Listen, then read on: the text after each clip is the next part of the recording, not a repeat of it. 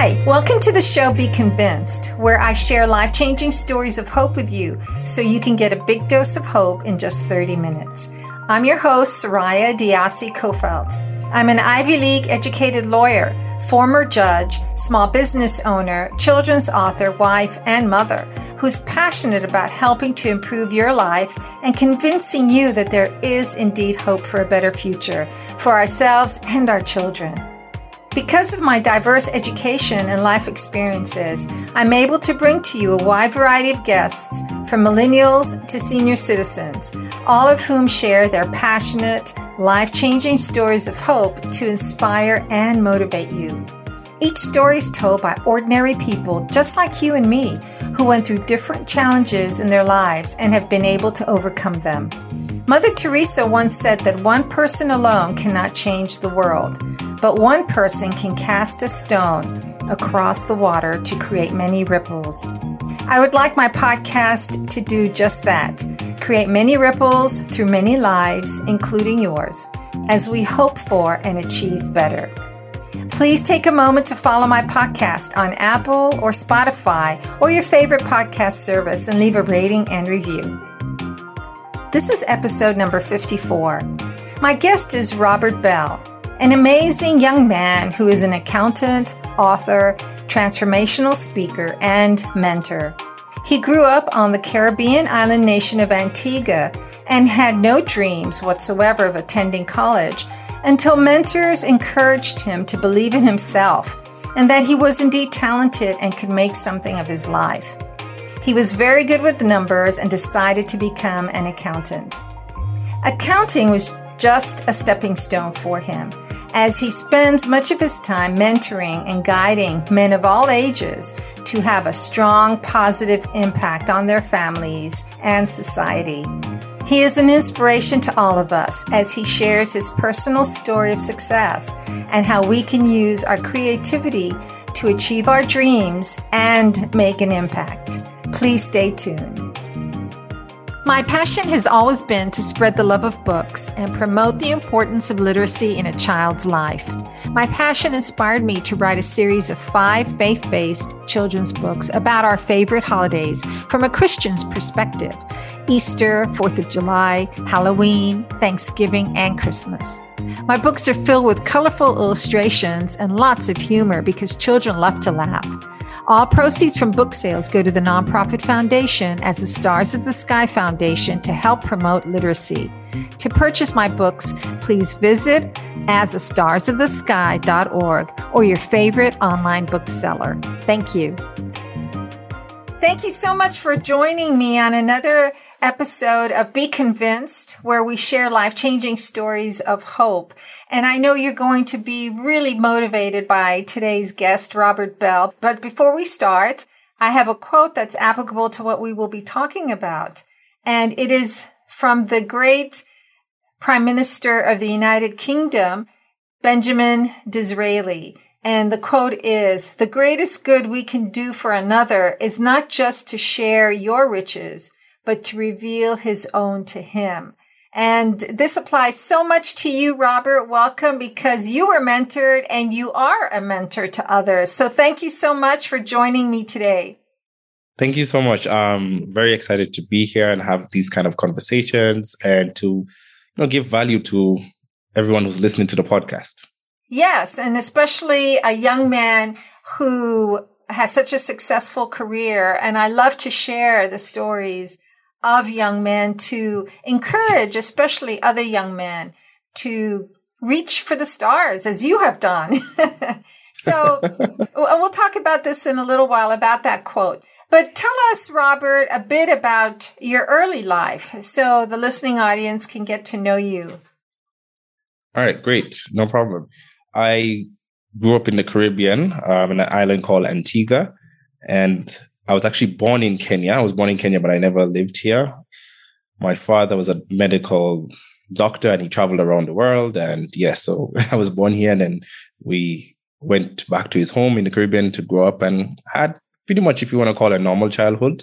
In terms of my desires for life, I just never thought I had anything worthwhile to desire. I loved doing science experiments. I was very introverted. I had a lot of issues with self esteem, just not feeling like there was anything of value in my life. I have an older brother and a younger sister. So I was just caught in the middle, middle child syndrome. Do I really matter? You know, so as I, I went through life though, as I went through primary school and my early schooling years, everyone around me, well, let me not say everyone, a lot of people around me started just noticed something special about me. And I kept denying it. I mean, they couldn't tell me what it was, but they just said there's something different about me. But they said different. And my yes, childhood understanding, That's strange. different. And it's so important the words that we use because I understood and decoded the word different to be strange. And that's oh, what I oh, thought. Oh, oh so every time I, I, yeah, I kept hearing you're different, you're different. And I thought it meant strange. I thought I was failing to fit in. And I, I was failing to fit in because I just wasn't like everyone else. I, when I would have interacted with my teachers or with anyone else, I would cause them to have to think or they would have to deal with me differently. So I, I wondered, is there anything, something wrong with me? Later on, I started to realize that there was something actually right with me, something unique. And Wonderful. the rest of my journey, the rest of my journey was to figure out what was that uniqueness. Yes. And you've become an author, an accountant, and a speaker. Would you call yourself as a transformational speaker and a mentor, as I mentioned earlier? So we, we'd like to just learn about your journey because it's such an impressive one. Well, you say, where are you right now? So the listening audience knows. Well, right now I'm based in Nairobi, Kenya at the time yes. of this recording. Yes, yeah. yes. And what is your website? Because we'll talk more about that, but I want the listening audience to know from the beginning that you have a website. What is it? Yes, it's www.robertabell.com. And Bell is spelled B E L L E. Yes, that's right. Yes. So, Robert, take us to the occupation or profession that you went into, which is accounting. Why did you go into that profession? Great question. And I, I didn't mention that in my earlier years because yes. we tend to go straight to what we did, but I wanted the audience to know me as an individual. Of course. So I I studied accounting in, in high school and no desires whatsoever to be an accountant. Zero, um, not to get into any business. As I said, I was heavily towards the science side. I thought I would be an electrical engineer. But when I met accounting, it made so much sense to me. I understood the processes, the policies, the accounting double entry system and I did quite well. So my teachers actually encouraged me to to pursue it, which I did. I pursued it in university, and I started to just fall in love with it. I fell in love with it because it culminated. Accounting culminates a business transaction. You know, it tells the story, you know, of what's going on in numbers or through numbers. And I enjoyed that very much. I, am not good at math, contrary to popular opinion. That's I'm interesting. very not yes. good at math. yes. You love numbers. I'm not. But I love numbers. I love numbers because they have meaning, right? It's a quantifiable method to relate meaning. And so I, I enjoyed it. I enjoyed it. I started to learn with it. Struggled quite a bit in, you know, just getting a foothold in the professional world with it because I, I didn't have the love for it or the passion for it. It developed as I as I went along. And I loved it. I loved it. I loved how it could make sense. And I love how integral it is to any kind of business venture anywhere in the world. Universality.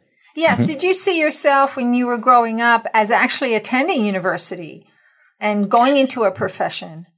Yeah. And as I said, no, I didn't have any desire, not alone just for business or accounting, but even for university. I yes. just didn't think, I just didn't think I was someone like that. I lots of low self esteem. I didn't think that I could get that done. I mean, you know, growing up in what we call a small island state, you know, you know, not much desire to really excel that much in life. You're you're kind of comfortable with the status quo. And yeah, I just didn't really have that desire, but I was pushed by people around me, people who mentored me. I said that you can actually break a ceiling, you can get into a new area of life if you get a university degree. And, and I did that. Yes. And after you obtained the degree and you were an accountant. How well did you do in the accounting field?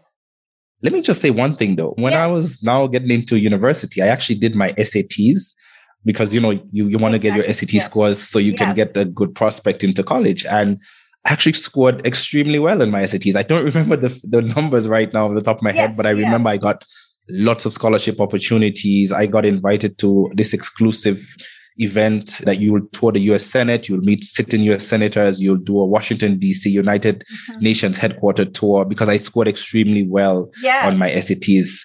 And I yes. think that's when now the belief started to build for me. That's when the belief's like, wait, I can actually do something. I can rub shoulders with people who matter in this world or who have change and have, who can shape and influence society. So when I got into the professional world, I came in with that mindset. I came in with the mindset that I there is something that I can do. I never had a moment where I would just go to work to get a paycheck. Never. I've never had that opportunity because I went in knowing that, you know what, I must, I owe it to myself, to my family, to everyone who's invested in my life to go for it. So as I started to get into the work world, I struggled to be a very good accountant. Yes. because back then, a good accountant was in a routine, a constant, monotonous, boring routine. You know, just doing the books every day, very highly manual. We didn't have accounting programs as it were back then. This is the like 2000, the year 2000, 2001.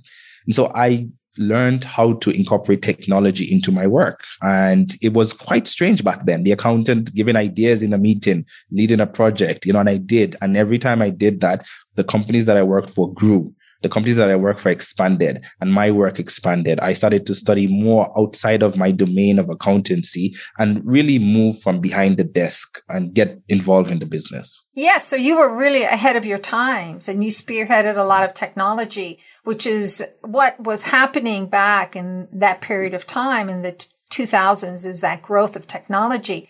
So you saw that accounting wasn't enough to fulfill you. Then what did you do? Yeah, I, I realized that, okay, I can't just can't keep the numbers because I'm getting into the game late. That's what I used to tell myself because by the time everything is done, the accountant is just recording what has happened, historical. So I started to see how can That's I so get into the, yeah, how can I get into the conversations before the action takes place? All right. So I started to just learn about people's work, find a way of how I can help them. And I, I love the quote that you started the show with. You know, I started to find how can I help people deliver value in their work? How can my work help them? What if I was to give them information ahead of time as opposed to giving them information after an event? Can I help them make better decisions? So I started to work with planning teams. How can we plan better? How can we make better purchasing decisions? And I was just doing it because I also wanted to see the company grow. But little did I know that that was helping me also to build my brand and my value. So I just looked for an opportunity to serve. That's all that I did. I I didn't grumble. I didn't complain that I'm being overworked. I was eager to find effective ways of working and making work better for everyone around me. And then how did you get into becoming a transformational speaker?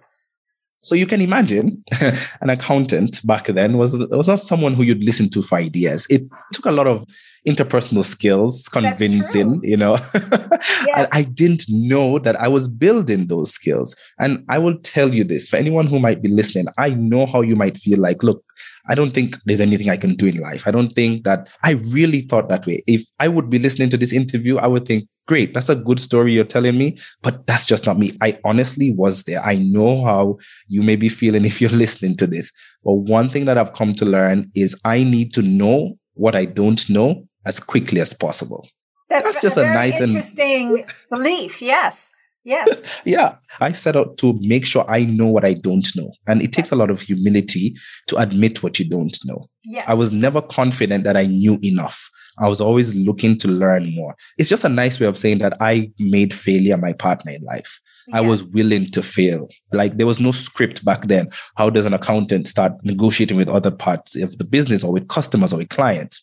So I started to do that. And when I realized that is that my words started to have a lot of impact, a lot of meaning to people beyond work. Because for me to relate to the people outside of my function, I had to sort of I don't want to say get personal, but I had to get a connection with them. So I needed to understand them. Yes. When is the best time to speak to them? You know, how do they like to be communicated to? Is it in writing or is it through verbal? Does this person like communicating over lunch? And these things were happening so subconsciously and in the back of my mind. I was not I wouldn't say I was I was intentional about it, but I wasn't conscious about it.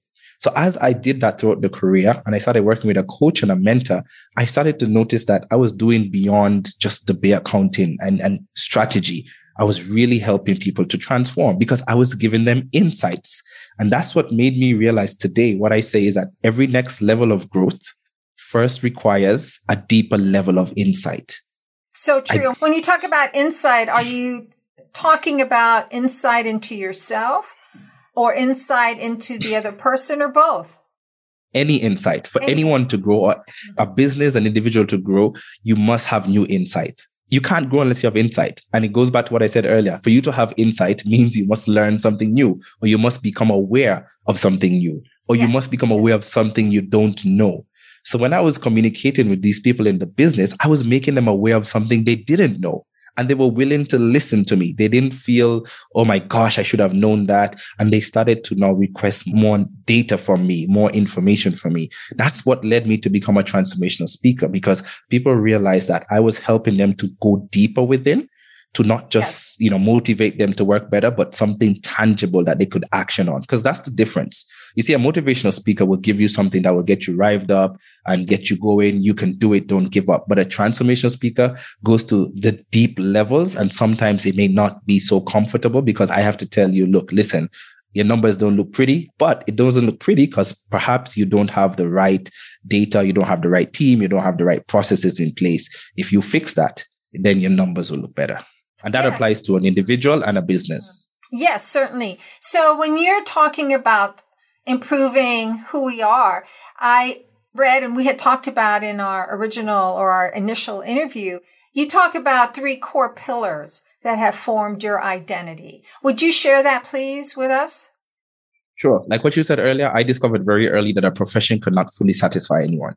That's why the work that I do, I help work with people who are dissatisfied with their life or with their career.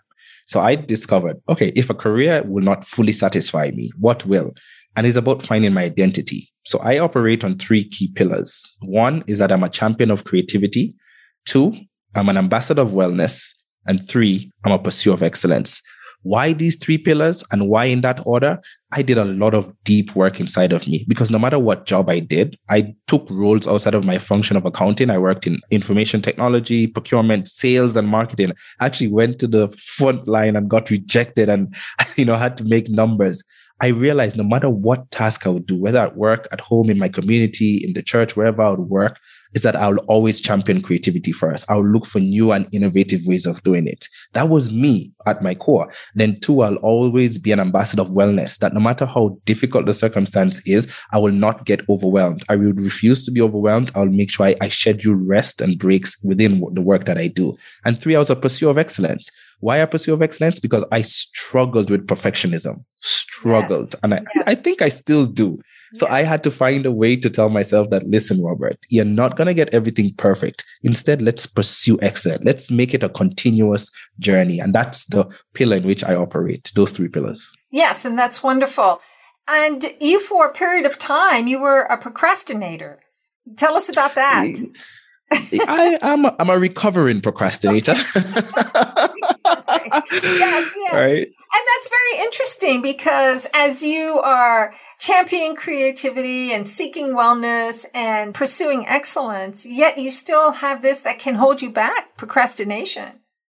Absolutely, because you see the things with procrastination, it's it's very subjective. It's for you as an individual. While I could be achieving a lot of things, there was still so much more beneath the surface. You know that iceberg theory. You know what we see on yes. the surface is just yes. a small fraction, and that's where procrastination comes in. And I believe every single person has to go through this, and it's not necessarily a bad thing because when you get to that point is you're revealing so much more of yourself. And that's a bit scary. That is a bit scary when you have to try things and actually raise your hand and say, I'm going to try a podcast. You know, I'm going to try and write a book.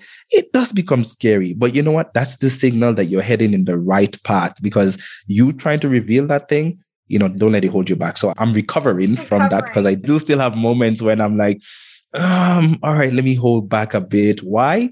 I have no idea. It's not for fear of failure. I can tell you that. I don't know. I just sometimes find myself holding back. yes, or and putting things off by holding back. Yes, yeah. putting things off by holding back, right? And and you know what I say, Sarah, is that look, if you're not doing scary things, then you're not growing. That's true. You can't grow unless you're going to do something scary. That's so true. And then tell us about your book because you're an author, and I had mentioned the book. The title is "Blow the Lid Off." I love that title. Reclaim your stolen creativity, increase your income, and let your light shine. So tell us about why you wrote the book and how it can benefit the reader. I kept hearing this. Robert, you should write a book. Yes. Wherever I would go. And this is from since I was about 16 years of age. That's amazing. Because of my unique experiences. You should write a book. And I would hear this from people who are twice my age when I was 16, 17, 18. And I was like, what? What are these people talking about? You know, first I've been told since my early age there's something different about you. Then you should write a book. And so, you know, I came to this stage in life where I was like, you know what? I'm going to go for the big bucket list items. I started, I wrote down the bucket list item. What are things that are so scary? I call them my big, hairy, audacious goals. What are these things that I know? yes. I will put off. I'm going to do them now. And I just started on this streak of doing things. And so writing a book, because I heard it being said a lot of times, and I, I accepted and acknowledged that my words have transformative powers, you know, the interactions that I have. So I thought, what book would I write? And obviously, I thought it's a book about my own life because that's what I thought about books. That's what yes. I knew about books, yes. right? But then I worked with a coach again. Whenever I don't know something, I always seek to find help. I don't try to figure it out on my own. And so the mentor said, look, it's not about your life, but you can tell your life through the message that your life has lived.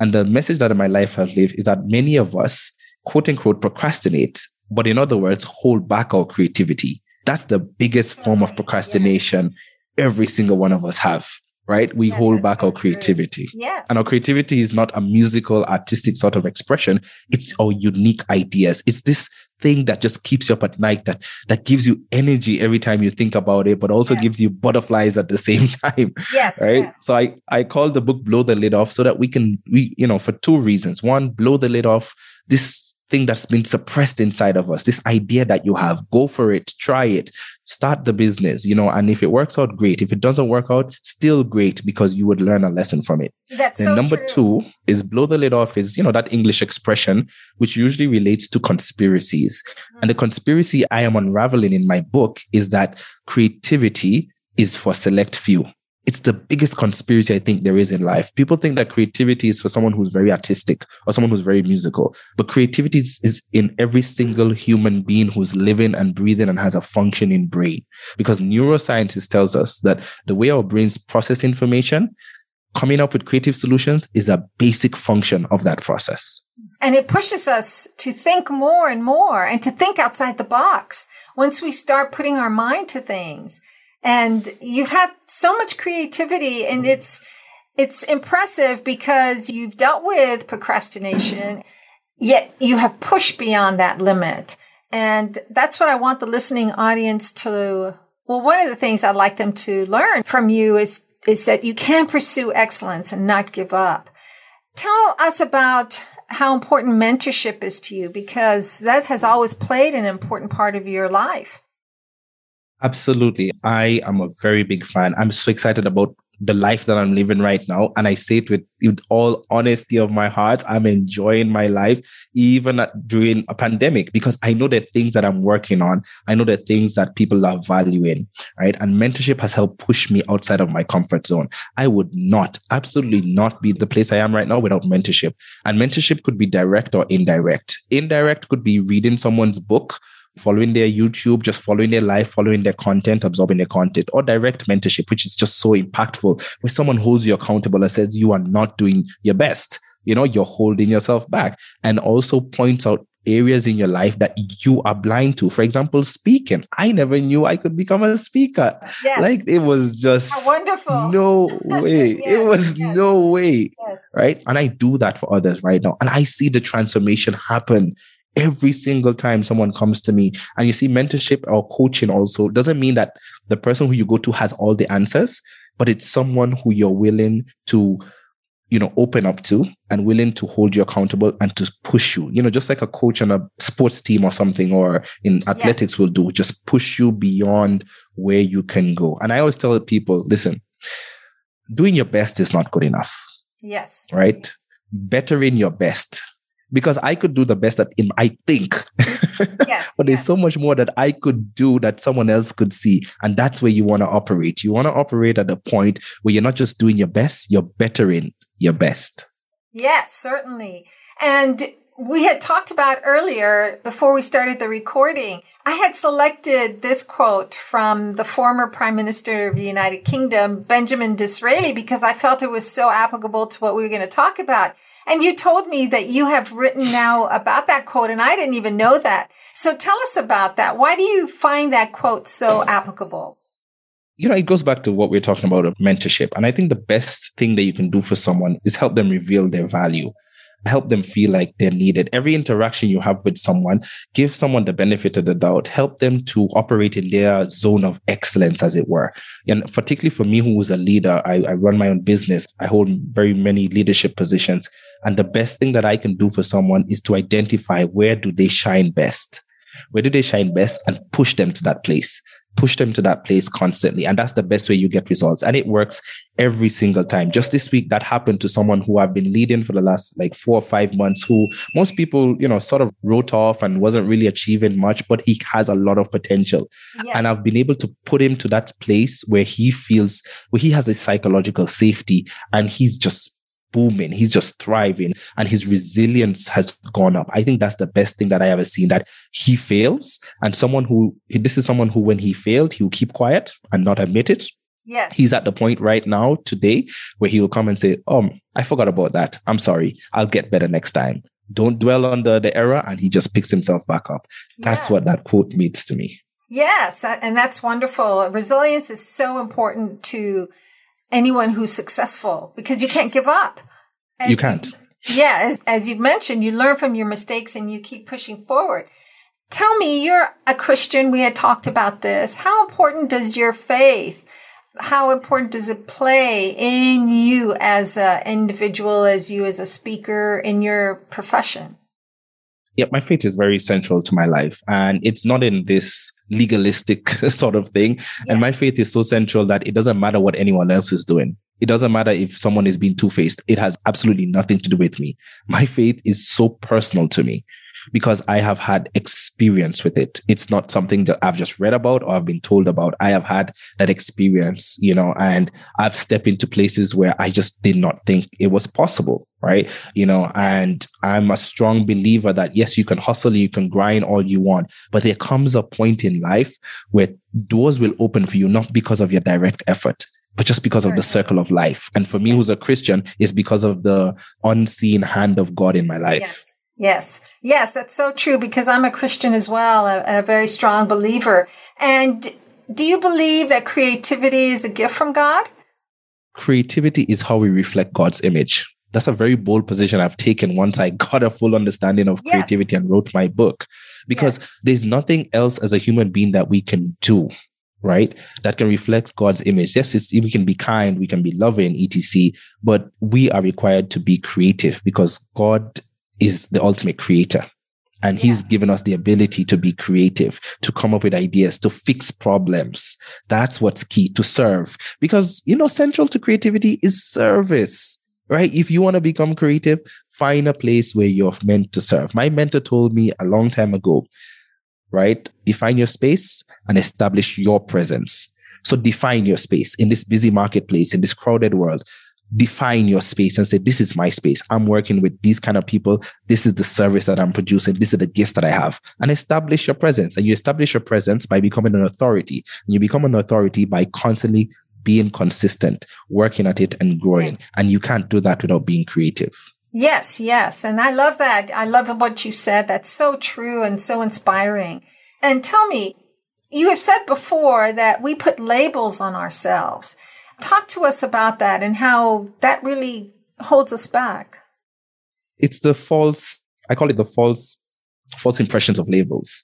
I have an MBA, I'm an entrepreneur, I'm this, I'm a CEO, etc. What we're trying to do is we're trying to take on the persona of those labels. Yes. Right? We're trying to dress the nakedness of our identity. That's what I say. Yes. Right? When you have when your identity is naked, you try to slap on all kind of labels onto yourself that when you're being introduced, I'm a father, I'm a this, I'm a that, I'm a that. But when you ask yourself, who are you really? Mm-hmm. right and i think the pandemic has helped us do that when you've you know sadly lost your job and you don't hold that title who are you you know if something goes wrong who are you yes right so slapping on too many labels on our lives masks us from really figuring out who we are at our core. And there's nothing wrong with achieving titles and achieving labels. I'm just saying that it should not be at the expense of trying to understand who you are. And I suffered from that when I started to take on the persona of an accountant. I thought I had to be quiet. I had to be passive. I had to not speak up. You know, I had to be introverted, which I am to some yes. extent, but I limited, yeah. I was cocooning myself based on that label. Yes. And I sum it up. I sum it up like this. You know, labels and our professions should never be the source of identity. Instead, they should be an expression of an identity. So I am an accountant because I want to help people transform. And I do that by helping them learn the story behind their numbers. I'm at this, I'm at that, I'm at that, etc. Yes, yes, yes. So wonderful. And Robert, we're coming to the end of the interview and you've motivated us so much. Let's let the listening audience know again how they can reach out to you. What's your website and the name of your book again and how they can purchase your book? Great. It's so sad that the, the conversation is coming to an end. I know yes. we, we had a lot of conversations before this podcast recording and we had a great conversation. Yes. And I hope we've been able to really bring out value in this in this interview. And I'm, I hope we the oh, list those who are listening have brought value. Please let us know. Appreciate that feedback very much. So I've enjoyed my time here and just helping you and telling you my story. You can find me mainly through my website, www.robertabell.com. From there, you can get links to all my social media handles, YouTube, LinkedIn, Instagram. You know, let's hang out there. Don't walk this journey alone. Get in contact with me. And I have, you know, uh, writing. I try to write a bit on yes. various social media and on my newsletter to just keep you encouraged. And as we talked about earlier, I have one book released so far, which is Blow the Lid Off Reclaim Your Stolen Creativity, Increase Your Income and Let Your Light Shine. It's available wherever books are sold Amazon, Barnes and Noble, all across the world. You can grab a copy, leave a review. And it's for someone who is dissatisfied, who wants to really step up, become satisfied with themselves in life, not by what they have achieved, but by what they do. Yes. Thank you so much, Robert. You've been an amazing guest. And really, as I mentioned, you've really provided us with a lot of words of wisdom and motivation. So have a wonderful rest of your day. Thank you. Thank you so much. Bye-bye. Bye. Thank you for joining me on my show, Be Convinced, as we share with you life changing stories of hope. Please visit my Facebook page, Be Convinced VI, and like and follow me. I post weekly about upcoming radio shows and podcasts. Please also visit my website at sorayadiasecoffelt.com, where you will be able to read more about me and access my podcasts, which are all designed to give you a big dose of hope in just 30 minutes. Let's contemplate on what the great Dr. Martin Luther King Jr. once said Use me, God. Show me how to take who I am, who I want to be, and what I can do and use it for a greater purpose than myself.